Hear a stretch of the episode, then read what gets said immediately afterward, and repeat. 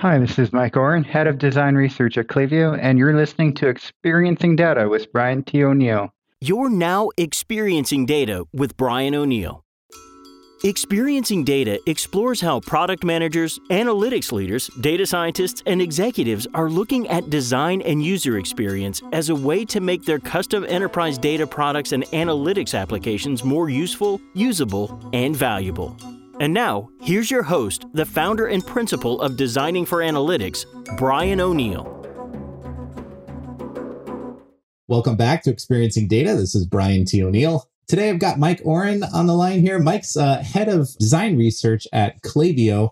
And so part of the reason I'm, i have Mike on the show here, he doesn't know this, is that I was talking to one of the past guests of the show and, and one of my seminar participants on the data science side of the house. And they were interested in hearing more from uh, user experience professionals and design professionals about their perspectives about working with data products and all of this. And so Mike and I had just met in Lou Rosenfeld's Quant versus Qual group. And so we just got to be talking, and I thought it would be interesting to kind of talk about what does a whole research team do, let alone one person at a software company, particularly in the UX space. How does that translate to data products and get your perspective? So welcome to the show. Glad to be here. Thank you. Yeah, yeah. First question I wanted to talk about, and I had a seminar student bring this up one time, which was like this fear that, you know, I, I'm a big fan of pushing for primarily qualitative research. Like, let's get that going before we worry about doing quantitative stuff, especially if you're building for some of this audience that primarily builds tools for internal stakeholders. You don't have thousands or millions of people such that you necessarily need large amounts of information and quantitative information to make good decisions.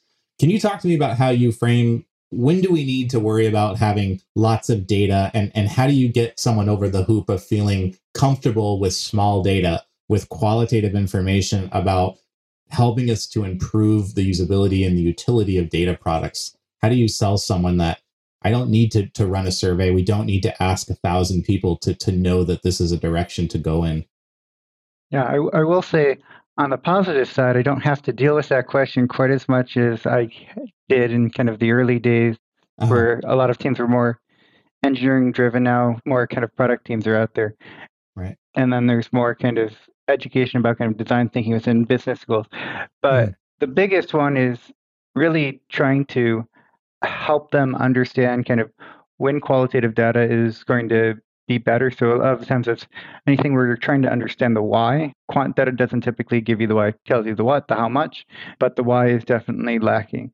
The other thing is within the qualitative data that my team primarily does, where we're looking at behaviors. actually tell my team never to do any qualitative research around preferences, even though I know that's still done by some teams. Preferences are usually something that you're not going to get a reliable enough samples from if you're just getting it qualitatively. Just because preferences do tend to vary a lot from individual to individual, there's lots of other factors.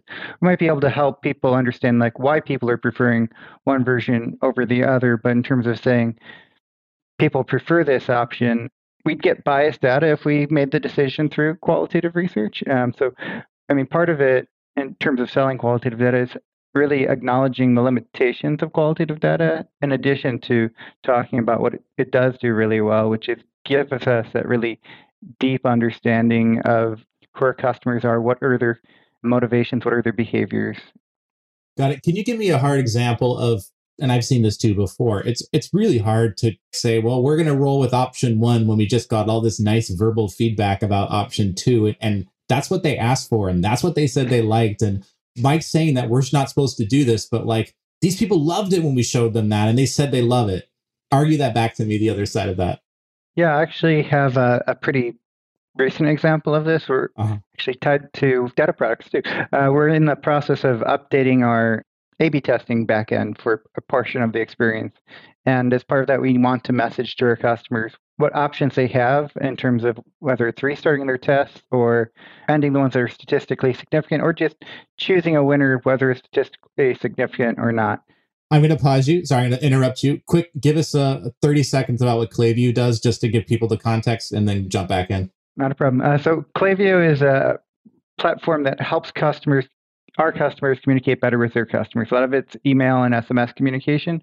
And so we allow our customers to do personalization of their messages as well as A B test and track the data so that way they know how well their communications are actually performing. Got it. Okay, so we're talking about a tool to send email. Multiple versions were designed up. You're getting feedback from these users on which ones they quote like, and, and that's where we're coming back to. Is that right? Exactly. Okay, so please continue. Yeah.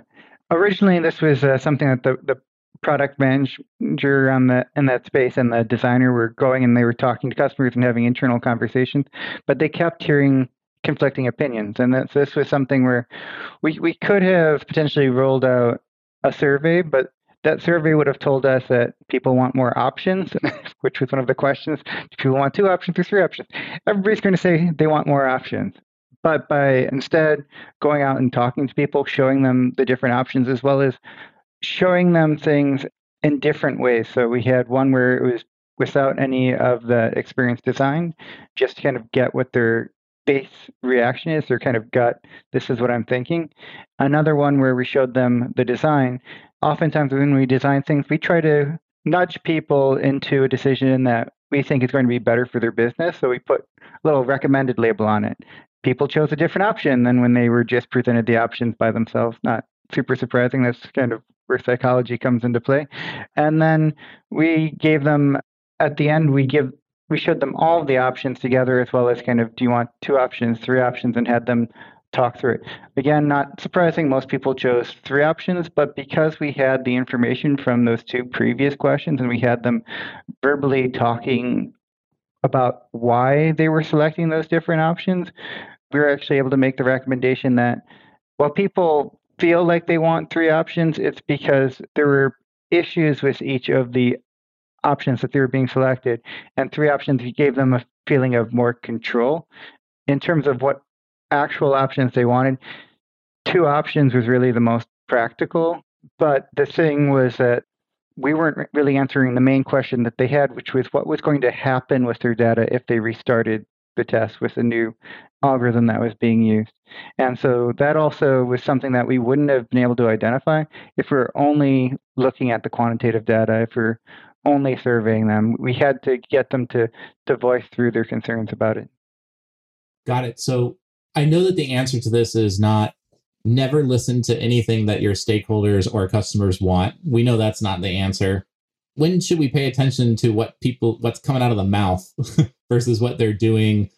How, how do we is that just something that comes with experience or are there rules of thumb that you can give about when we're in this context, I want you to focus on this because of this. And, and this is why we can't take that as the word of God or whatever. Yeah, I mean, so some of it comes down to how have you phrased the question, if you're asking them if they want something and you're saying what that thing is that you want them to want, then they're naturally going to say yes because it's social desirability bias. So being aware of some of those kind of cognitive biases mm-hmm. is one of the key mm-hmm. things.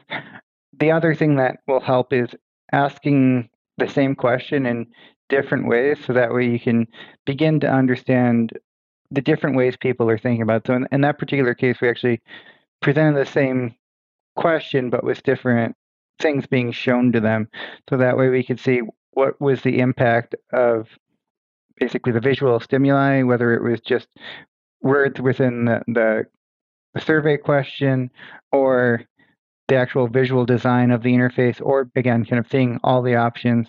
And then from that we are able to extract kind of what the actual truth is basically do some triangulation which sometimes you do the triangulation mixing the quant and the qual in this case is mixing all the qual data together in order to figure out right. what's the real real intent behind them.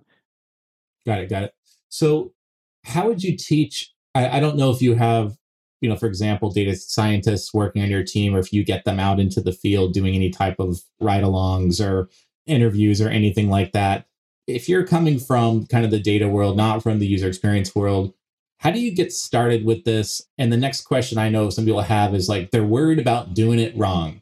So how do you get started and what what are maybe some of the things that we don't need to worry about getting wrong to get started and actually get some value out of this? Can can you talk about that?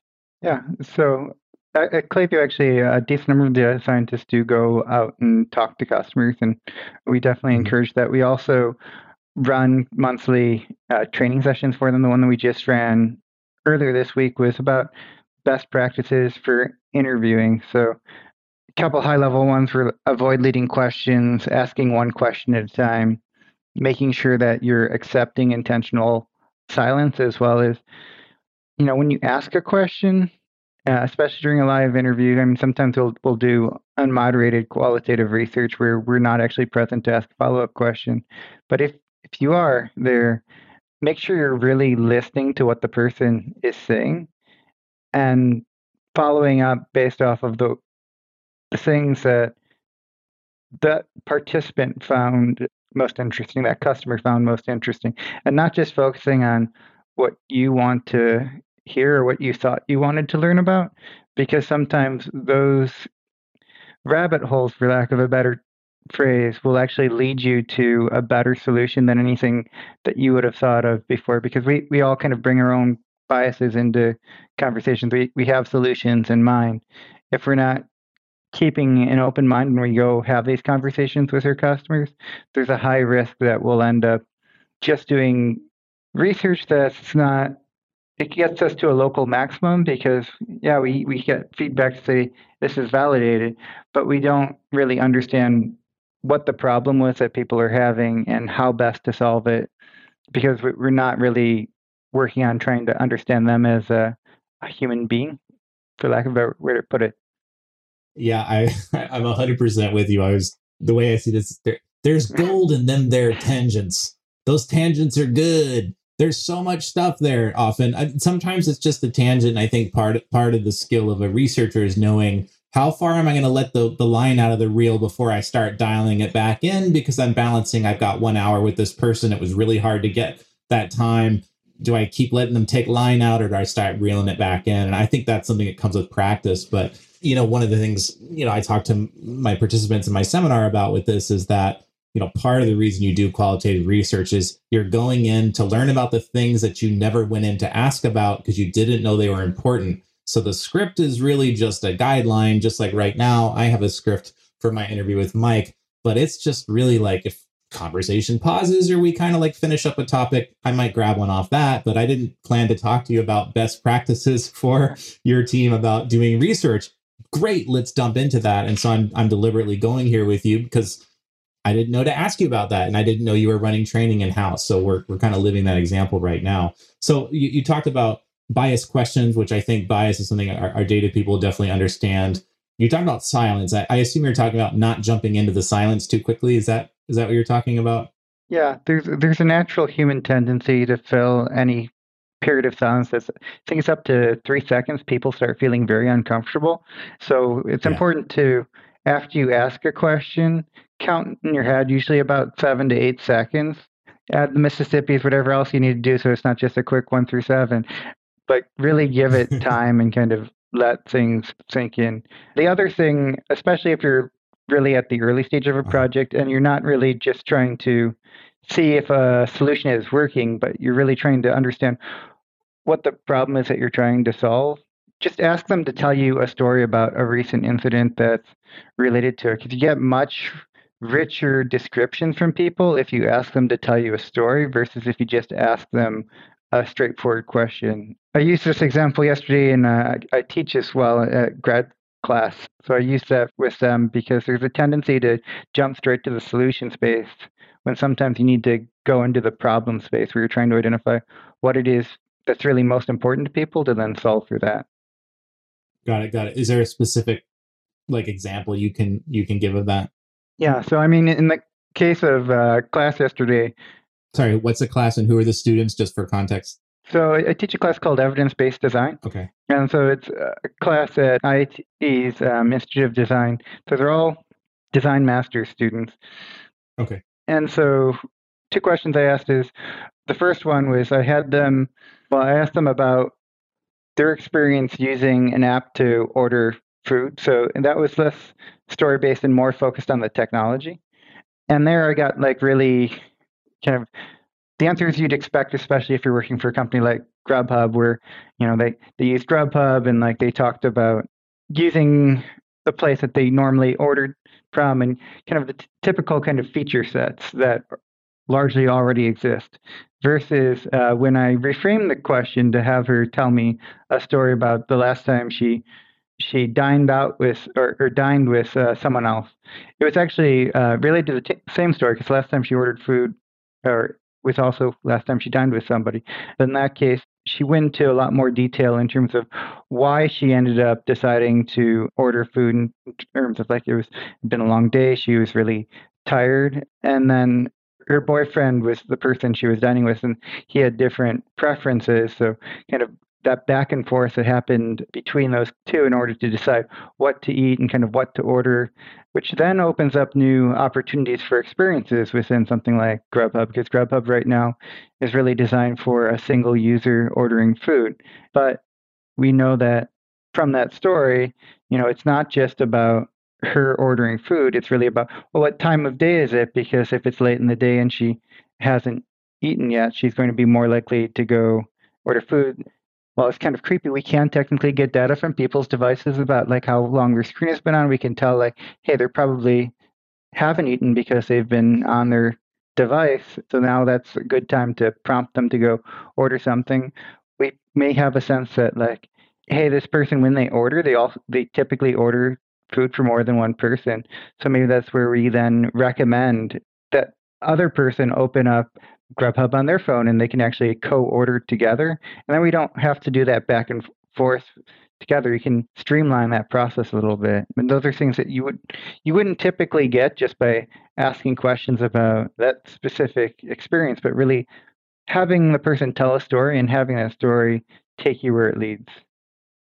Yeah, I'm a big fan of the same thing. A lot of the, you know, what I try to get people going with this, particularly in the analytics space, if you're supposed to be helping people make decisions like if you're especially and this goes back to more the you know our enterprise data teams that are helping internal stakeholder groups make decisions with data there's a good chance they've made the decision in the past without the dashboard or the model or the thing that you're making. So it's like well how did you do it last week when you made this decision or last quarter? And and having them replay that scenario whether it's using a competing tool or a homemade excel spreadsheet or whatever there can be a lot of gold in there to watch them walk through it and talk through that that process. It sounds like you're kind of saying the same thing is, is show me what you did, tell me a story about it. Yeah. You know, the recall thing can be really interesting.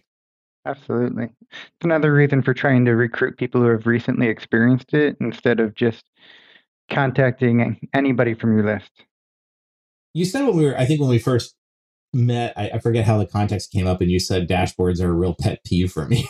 what was that about? Yeah, uh, they are definitely a, a pet peeve of, of mine.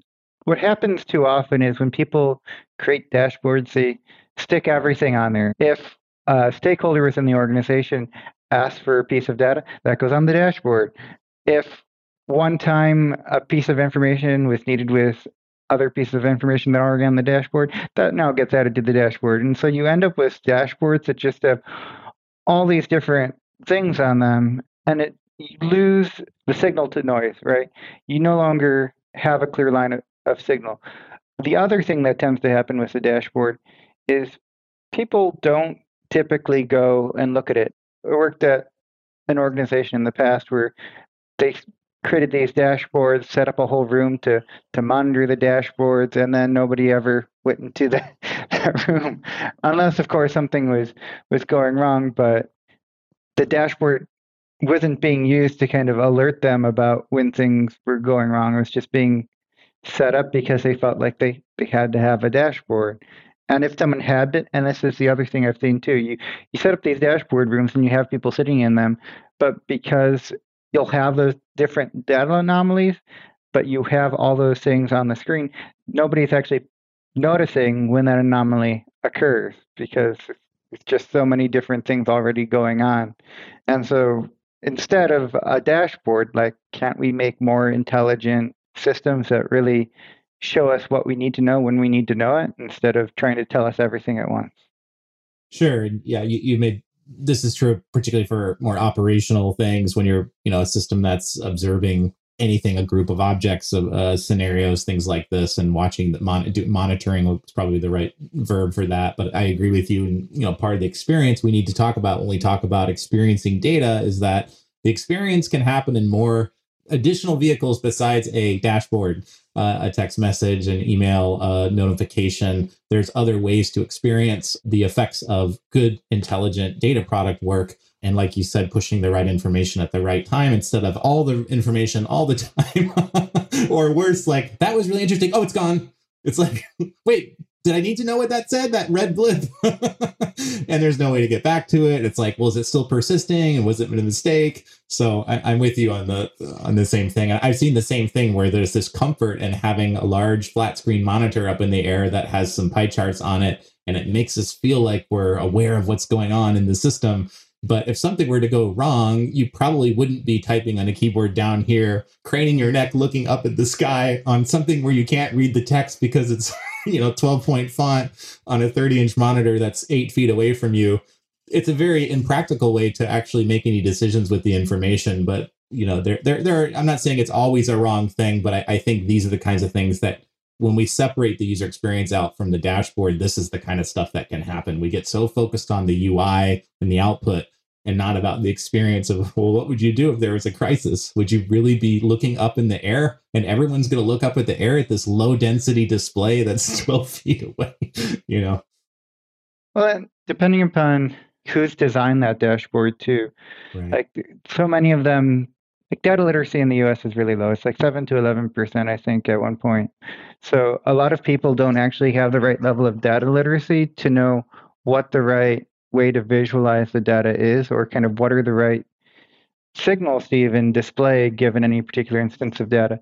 So what you end up is sometimes you'll just get designers choosing what they feel looks the nicest on the screen. So you get like these really pretty dashboards, but then you have things that like at times time series they do normally, thankfully, graph as a line, so that's good. But you'll sometimes get these donut charts that really don't make sense as donut charts. Like that's not the most meaningful way to look at that data to cut that data and that's that's an issue. Yeah so i've seen issues with this as well where particularly people in visual design who have not had a lot of experience with user experience design or even real interface design for data products where you do start to see fads and visual trends around dashboards and data visualization. You know oh we heard pie charts were bad so that's finally gotten out so now we'll make them donut charts and make a bar chart really hard to read, but it sure looks good when you show it to someone who's not actually going to use it. But it it makes us feel confident that our product is is is shiny. So you know this is an issue too, and there's a literacy problem on the designer's piece as well, and that's something that I, I think needs to increase as well. But talk to me a little bit about the the data literacy thing here. I see two sides of this. I, I think most of the work ultimately, yes, literacy even within a company may need to come up. But if we constantly take the position that, well, it's not my fault that they don't understand how to use it, which I think is the default space that a lot of data teams are in, which is that's a them problem, which is I'm, if they don't understand statistics, it's like, sorry, like you gotta, that's not my problem, on to the next thing. Where's the line there? Do, do you think it's design's job to to make that stuff to meet the user where they're at? Any comments just about kind of this data literacy thing, particularly inside the business and not so much the general public, but whose problem is it when we don't understand what the interface is telling us? Is that a design problem or a user problem? I think it's, I mean, there, it's an every, yeah, yeah, everyone's problem, right? So depending upon what, what type of data we're talking about and like what that product is doing, if an organization is truly trying to make data driven decisions, but then they haven't trained their leaders to understand the data in the right way, and then they're they're not actually making data driven decisions. They're really making instinctual decisions, or they're pretending that they're using the data because they'll look say like, oh look, this thing did this thing, uh, and then that will end up actually making them to use the data to make sometimes bad decisions because there wasn't enough data to really trust that it was the right decision to make at that time. That said, there's always going to be gaps in data. Like there's no such thing as a perfect answer. Like either you weren't able to capture the full context, which is what where qualitative data can help kind of fill some of those contextual gaps in quantitative data, or sometimes things happen and you just missed a month of data, missed a week, hopefully not a whole, whole month, but like an hour of data, a week of data. Things happen. So then it's what I've seen happen sometimes is because of low data literacy and because of sometimes data purism within uh, data analyst teams, what you end up having is then data mistrust within the organization. So knowing that data is never going to be perfect, some folks will still advocate that we have to have perfect data to make decisions. These people who aren't data literate then kind of latch onto that. And then what you end up is, well, you have data and you could be using it to help inform decisions. The teams are really, again, going to their gut. Where design kind of can come in, and especially uh, when we're talking about within a company and kind of products to help the organization make better decisions or products that are being sold kind of B2B, is design can help focus on the signal and less on the noise. So again, there's a lot of different data out there. Showing it to everybody is how you get into the some of these issues where people who are data purists will kind of cling to we can't make this decision because we don't have enough data whereas the people who are data literate will just feel overwhelmed by all of those different things and just pick and choose the things that they think tell the story that they already want to tell but if you're if you have great designers who have at least good understanding of the data it's rare that you get great designers who are also great at understanding the data. It does happen on occasion, but then you're you're paying a lot for them. It's a good premium. They, they can hire you, Brian.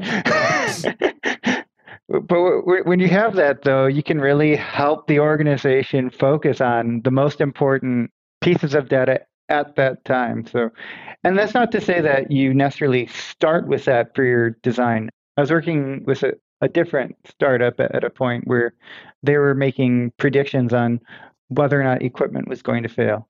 And there, what we we decided to do is actually create uh, blanking on, on the term right now, but basically we're reducing the interface over time. So we would show more signals at the start because the initial user base was more data literate.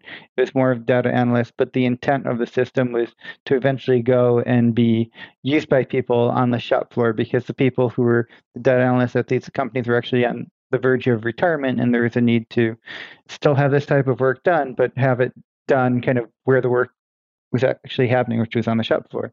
So by learning from the data analysts, by tracking what they did in the system in terms of adding additional signals in or graphing the data in different ways, we're able to evolve it over time to start showing kind of what are the most important signals when different types of faults occurred in addition to that, tracking what recommended actions within different business contexts people were taking within the system. So that way, it wasn't just showing here's the thing and here's how you know this is a thing, but here's the actual action you should be taking off that data, which is really the ultimate point of data is to help make better decisions, help right. companies take action. So you had some, yeah, you had some some prescriptions in there as to what to do in this scenario. Yeah. And it sounds like those were informed through research going out and watching the people who would normally be tasked with what happened, what do we do about it? Is that correct? And kind of following that and then modeling that into the design itself for someone else to use that is not an analyst. Is that basically correct? That's exactly right. Yeah, yeah. I've had the same experience working in a different different domain context, but the same idea. And you know, we were able to reduce giant tabular interfaces with zillions of columns of information and watching learning how customers like well what do you do when you log in? Well i do this and i'm looking for anything over 35 in this in column e. Like why don't we just show them the stuff that's over 30 and so by by mapping this whole process and i'm like well what do you do if it's over 35 well then i clicked on and i drill down drill down to what? Well i want to see whether there's a correlation between a and b and is that still going on now or did it just blip and how long is it going on for? Okay so show me how you do and all of a sudden what seems like here's all this data all plotted. You put it together with help from your parents batteries not included. Now it's kind of like we can do a lot of this work for you reduce the tooling effort and push an experience on you that maps to the way people like us do stuff like this to borrow seth godin's line. That's kind of what we're trying to do and it doesn't mean that's always the right way to do it but the net effect there might be to overall reduce tool tax and time the user has to spend digging through stuff to see is there anything here worth paying attention to at all So I'm I'm I'm with you. It sounds like we had similar experiences there, and and this is a plague of a lot of analytics tools that I see that that come across my desk is that a lot of time they're what I would call that they they have no opinions because it's like opening Photoshop and there's a blank template. And we want you to start with blank because God forbid that we were to decide what you should look at when you log into this tool. We're just the raw data, whatever you want. And it's and the reality is is like if this is a purpose-built tool with specific use cases in mind, which it probably should be if you want anyone to use it, you're not really starting with zero. There's no null state. No one is just deciding to walk into this tool out of nowhere with no context, no need, power it up, and just decide to plot stuff. That's a non existent use case. So we have to do the work to go figure out well, why are you here? How can we help you? What's this data going to do? How will you make decisions with it? And then we try to model the interface and experience around that behavior. So, yeah, I'm going off of my soapbox here, but I've had very similar I, I would add one, one more thing to this because this is something I think doesn't get talked about enough with data science teams, mm-hmm. product analytics.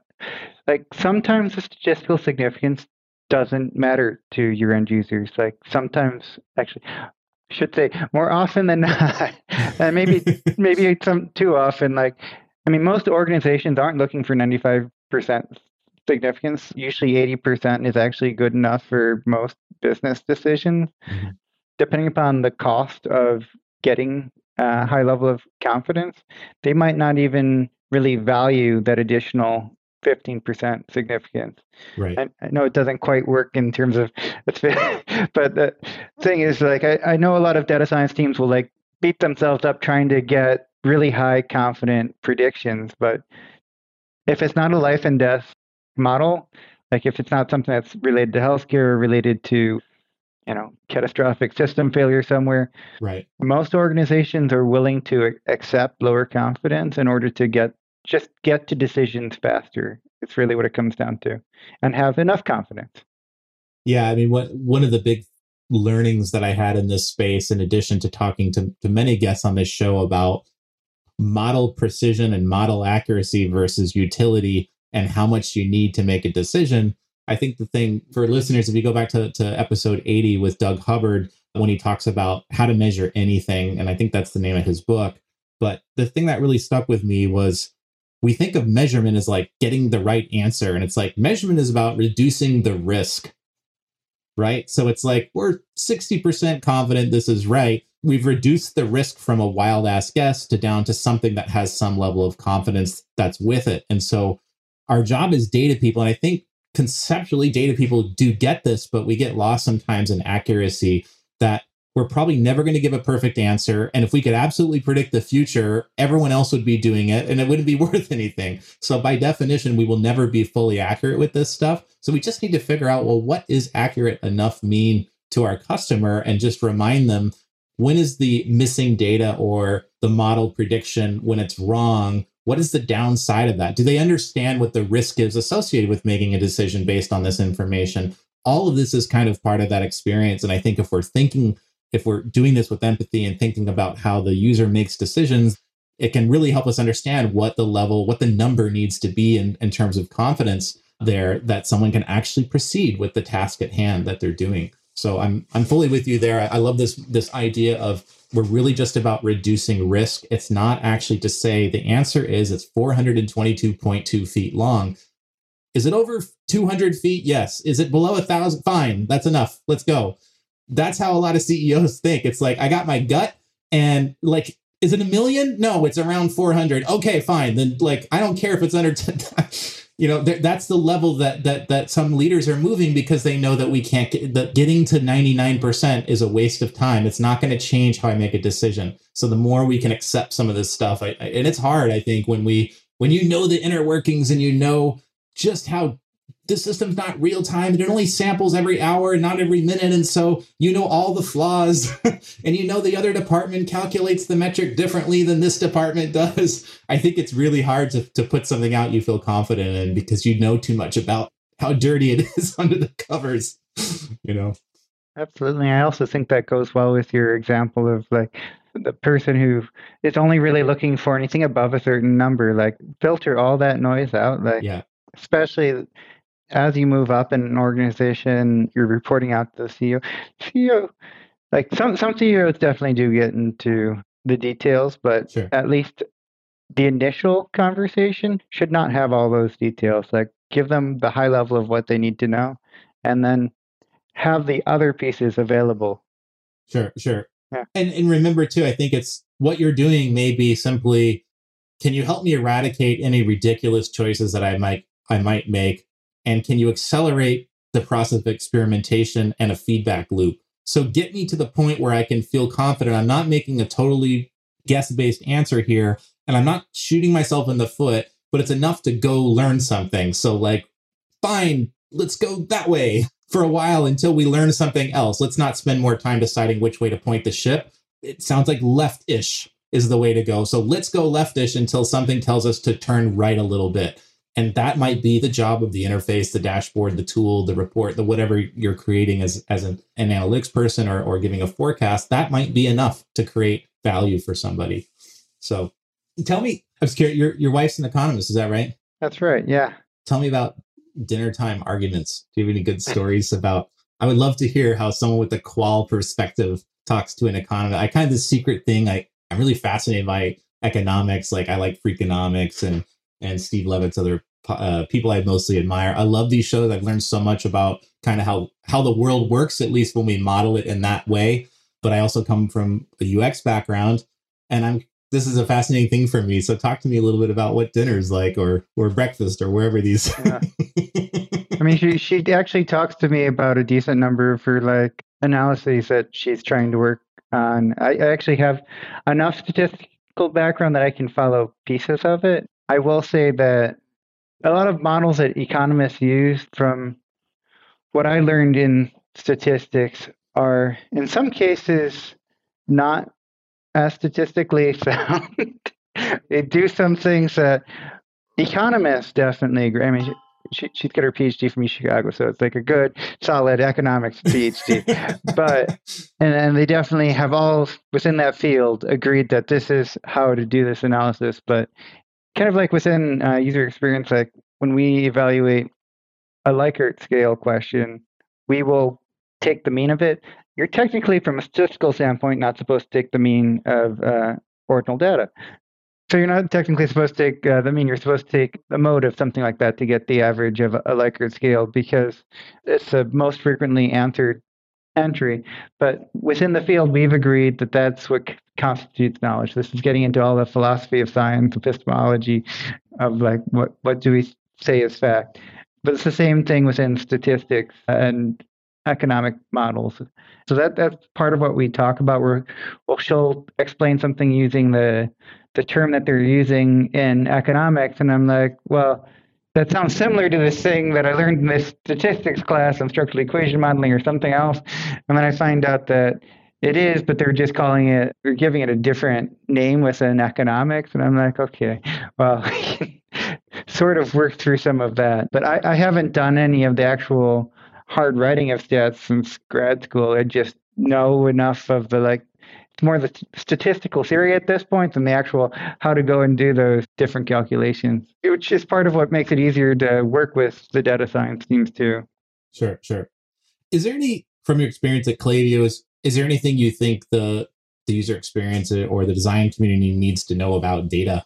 Like we talk about this from the other direction. We talked a lot about what we think what kinds of user experience knowledge could be beneficial in the data product space and more the technical crowd.